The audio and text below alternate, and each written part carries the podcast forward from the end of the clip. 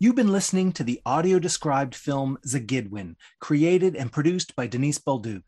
We've been incredibly fortunate to be able to hear from Denise as well as from Brian Solomon, who played Crow. We're about to hear from Candace Scott Moore, one of the film's producers. After introducing herself, she'll tell us about several images that appear prominently in the film. We asked Candace to speak about the meaning of jingle dancers, the four color wheel, and the use of tobacco. Here's what she had to say. Ani bojo, begoni gija kwe nindishnakas, kikunong minwa ajadana nindonjaba, anishnabe kwe nindo namabandodum. Hi, I am Candace Scott Moore. Um, I am Hole in the Sky Woman, and I am from the Chippewas of Kettle and Stony Point First Nation. I am an Anishinaabe woman, and I am from the Sucker Clan. I have been a producer on Zaagidiwin, working alongside the fantastic Denise Bolduc, creative producer and director. And uh, today I'd like to share some significant moments of this film with you. Jingle dress dancers are the healers. They are healing dancers. They are known as the medicine dancers. When you see these dancers and they are shuffling their feet, their feet are gently healing, getting that healing energy from Mother Earth. As they're dancing and they're praying, it's a prayer dance. They're praying for the healing of Mother Earth. They're praying for the healing of our water, for our people, for all of life's creations. And in this in particular film, Zaagidiwin, these jingle dress dancers, when they're dancing, they're putting those those good energies, that healing, and and you'll see you'll, their arms will be raised. When their arms are raised up, those are the honor beats. They are honoring the land in which we live. They are honoring the waters that, that give us life. They're honoring our love within each other and just bringing all of that passion to us, to the land, to the earth, to everything that needs healing around us. Before we started filming, we did a little a little gathering. We we talked about why is it important? Why do we need them to dance right now in particular? Why is it important that that we carry this this message within our our hearts? And so everybody danced with that collective thought of love. Love, Zaagidiwin, bringing that to all of us. So these jingle dress dancers are medicine dancers, are healers this is this is why we needed the jingle dress dance. In particular, on the island of Toronto, when when you see the trickster and the trickster makes that move to the island, that historically was a gathering place for healing. So having the medicine dancers dance for the people on the island that is just that there. That is the Gidawin. That is love. That is the way in which we love each other. The four color wheel, also known as the medicine wheel. The medicine wheel is a way that we look at our lives, our lives, uh, the life around us. So, what I have always grown with, knowing the four color wheel, um, is the colors red, yellow, black, and white. Within these colors, um, you take it and you you they're equally distributed between who we are and what makes us up as a person. Are we looking after ourselves spiritually mentally physically emotionally? All of these make up a whole in who we are and and taking care of ourselves. And sometimes a little might be you know we might be needing more physical help or more mental help or you know but it, it, it really does. It makes up you know and it's a good way to evaluate your life and um, but it's all about balance, balance, harmony, unity. Um, we also have teachings too within the within the medicine wheel of our four sacred medicines. The four sacred medicines that help us through our lives, and every single one of those medicines have uh, very significant healing properties and values. Um, we also look at the the four color wheel in in the uh, the four directions northeast, south, and west.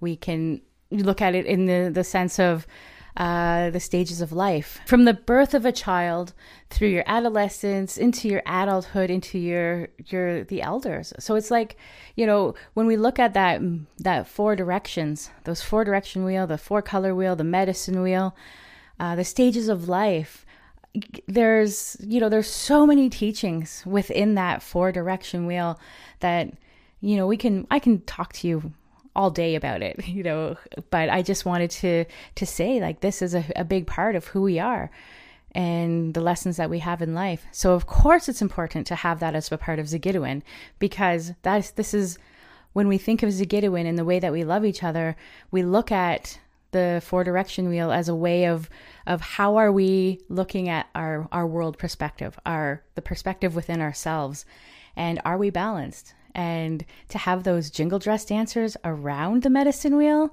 that is just like a, a whole other level of of love at the end of the film you'll see trickster placing tobacco into the water this moment is such an incredible powerful moment for our our Anishinaabe people. When when we use tobacco, which is one of the original gifts from the Creator, as a way of, of communication, a way to pray, we hold that tobacco within our, our left hand because it's closest to our heart. And we put all of our thoughts, all of our energies, our prayers into that tobacco while, while we're holding it. At this point in the film, when the trickster is is taking in his journey of what he had just experienced.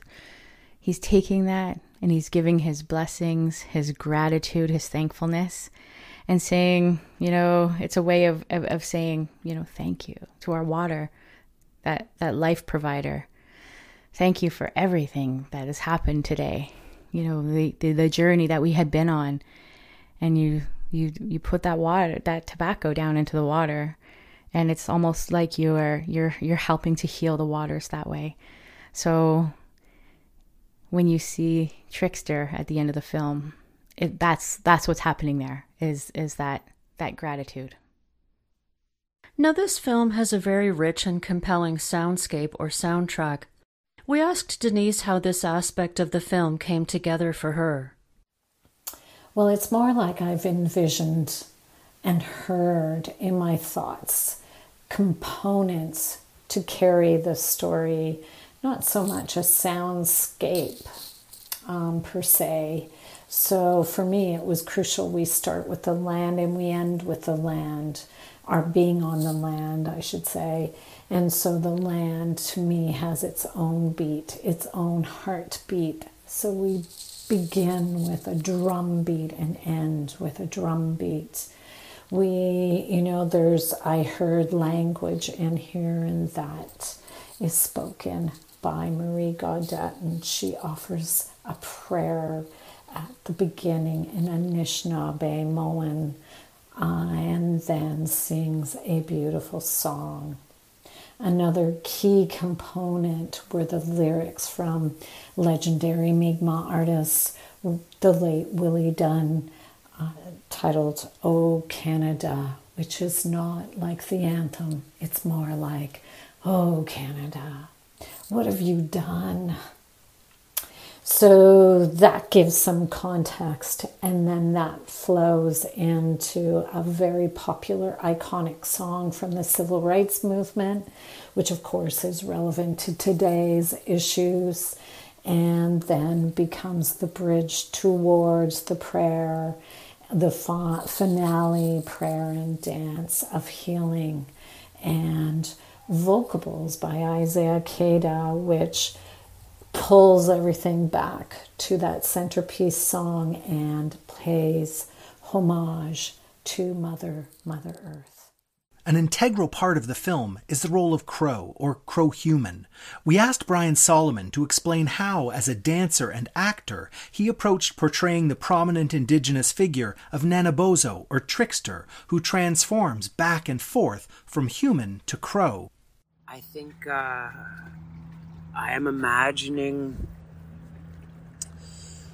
uh, a partially transformed body, a body that's related to humans as uh, as a mystical creature, like Nana Bojo is, and uh, a body that's related to all the other um, sisters and brothers on the planet, the the animal um, sisters and brothers, and um, and all the other uh, animal and plant beings. It's like um, we have a bit of that connection in us, you know, and in many ways. Uh, we know we share cells. There's parts of our evolution that um, can relate, and if not relate, inform each other. And there's many realities we share with something like uh, a crow. You know, we're breathing the same air, we're taking in the same light particles in our eyes, um, we're eating similar proteins. And our heart and our fascination can be um, the same. That's certainly something I'm trying to play with with uh, um, the crow aspect of, of Nana Bojo. Um, crows are playful, they're mischievous, they, they're attracted to shiny things. In reality, as, uh, as myself, as a human, I, I have a lot of those qualities as well. So um, it's a great fit. So when I feel those wings, I imagine the parts of me that are related to um, to a bird and how it must feel and I'm not imagining something foreign. I'm imagining um, an expansion of of my spirit and and what that must be. And I think we all kind of feel that when we look at something um, like a crow, which is why a crow will show up in so many different uh, traditions and stories. From all we've heard so far, it's really clear that everyone who worked on the film feels an emotional connection to the film and its importance. We asked Brian to give his insights and his own reaction on Crow's reaction to The City. Well, um, Nana Bojo, uh, as they enter the city, um, uh, I think they're quite excited. You know, um, the film starts with them um, on the bluffs uh, in nature something quite familiar uh, to them. Nature with humans, you know, from an earlier time, which is is rooted in our stories. But then, you know, we don't have stories of of uh, Nana Bojo entering um, the city in a in a contemporary way. So I think that part of Nana Bojo that's the crow that likes shiny things, that um, is attracted by odd things and excitement, I think is, um, uh, yeah, quite excited um, by all of this activity that they first see when they land uh, on the shores in the city. I think um, what we've filmed. Uh, it becomes implied that um, they've had uh, quite a time in the city, maybe eating weird things, seeing um, uh, things that might be disturbing to, um, you know, this uh, this sacred uh, entity, things that um, might uh, be maybe um, uh, hard for Nana Bojo to to stomach. So I think they become quite um, quite tired and a little bit um, disheartened. Of course, um, that all turns around as every Nana Bojo story does when they find the upside of the city, which is uh, the union of people, the mixing of cultures, the manifestation of cultures in um, in art and in music, and this um, this ends with a note with uh, Nana Bojo as Crow feeling very uplifted and very hopeful about the state of um, the city and the state of uh, humans.